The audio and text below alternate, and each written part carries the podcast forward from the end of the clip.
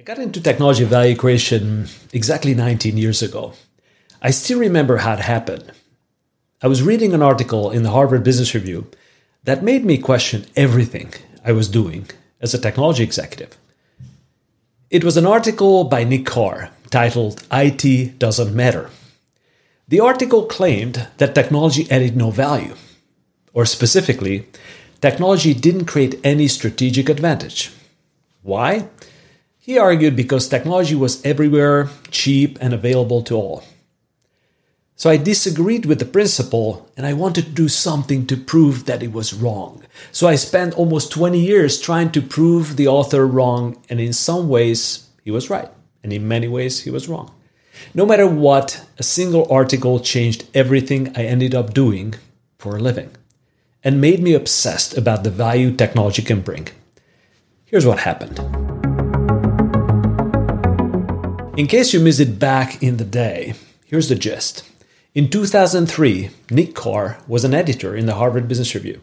He published an article in the magazine with the very controversial title, IT Doesn't Matter. Like it happens with articles from prominent magazines, it was supposed to start an intellectual debate. Instead, it hit a nerve, and it really, really bad. That piece brought criticism for many technology executives, like Steve Ballmer from Microsoft or Carly Fiorina, the CEO of HP. Tech execs perceived the article as direct attack on their industry and their livelihood. Interestingly, Nick got a lot of supporters from CEOs and traditional businesses, analysts, and academics. And here's why. At the end of the millennium, 50% of the capital investment in many businesses went into IT. This was the aftermath of Y2K, eradicating the most expensive bug in the history of technology. Also, 2003 was just after the peak of the internet and telecom bubbles. So, perfect storm of massive technology investment followed by a financial meltdown. So, many experts started to question where all the IT investment went. So, let's just say timing was terrible for a thoughtful discussion. And while I wanted to disagree with everything Nick Carr said, I found myself agreeing with some key points. Carr's basic argument was simple. In the age of standardized software and infrastructure technology, every business has access to the same solutions, resources, and best practices at low cost and at scale. Because these technologies are universally available, everyone can get it.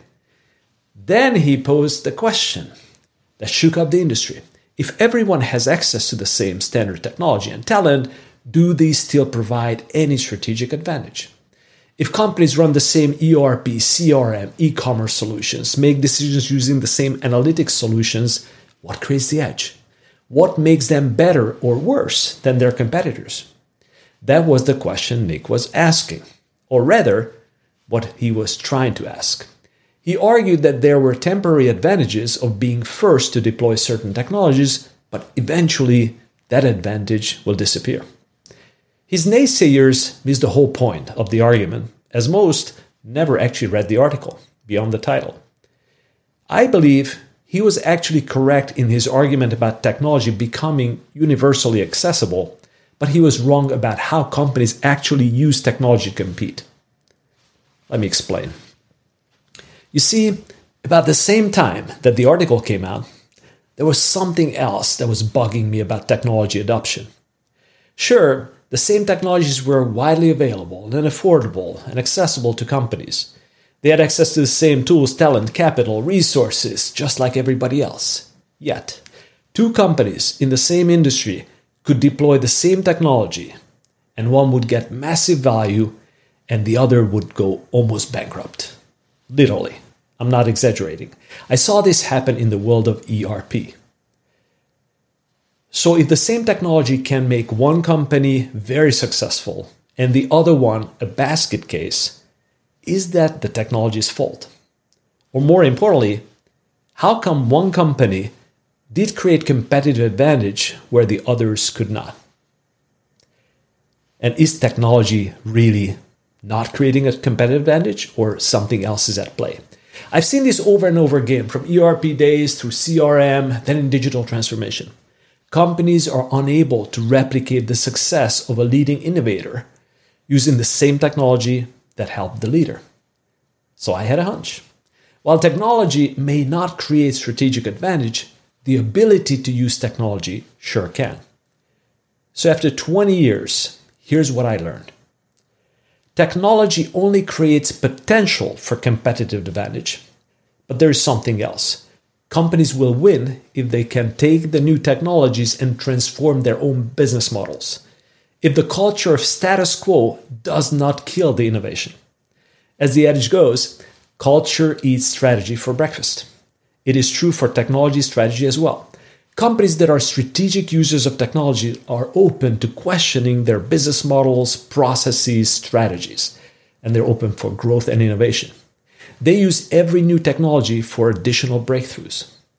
It is not surprising then that businesses that are succeeding in their ERP projects or were succeeding in the 90s were the same than those that succeeded in CRM, e commerce, customer experience, and nowadays AI and hyper automation. You see, after all these years, I've come to believe that technology value creation is a matter of innovation culture. To paraphrase Henry Ford poorly, whether you think you can create strategic advantage with technology or whether you think you can't, you're right. And that is where I disagree with Nick Carr in the end. I have found that innovation, innovation culture needs technology to create sustainable strategic advantage. And technology needs superior innovation culture to create value.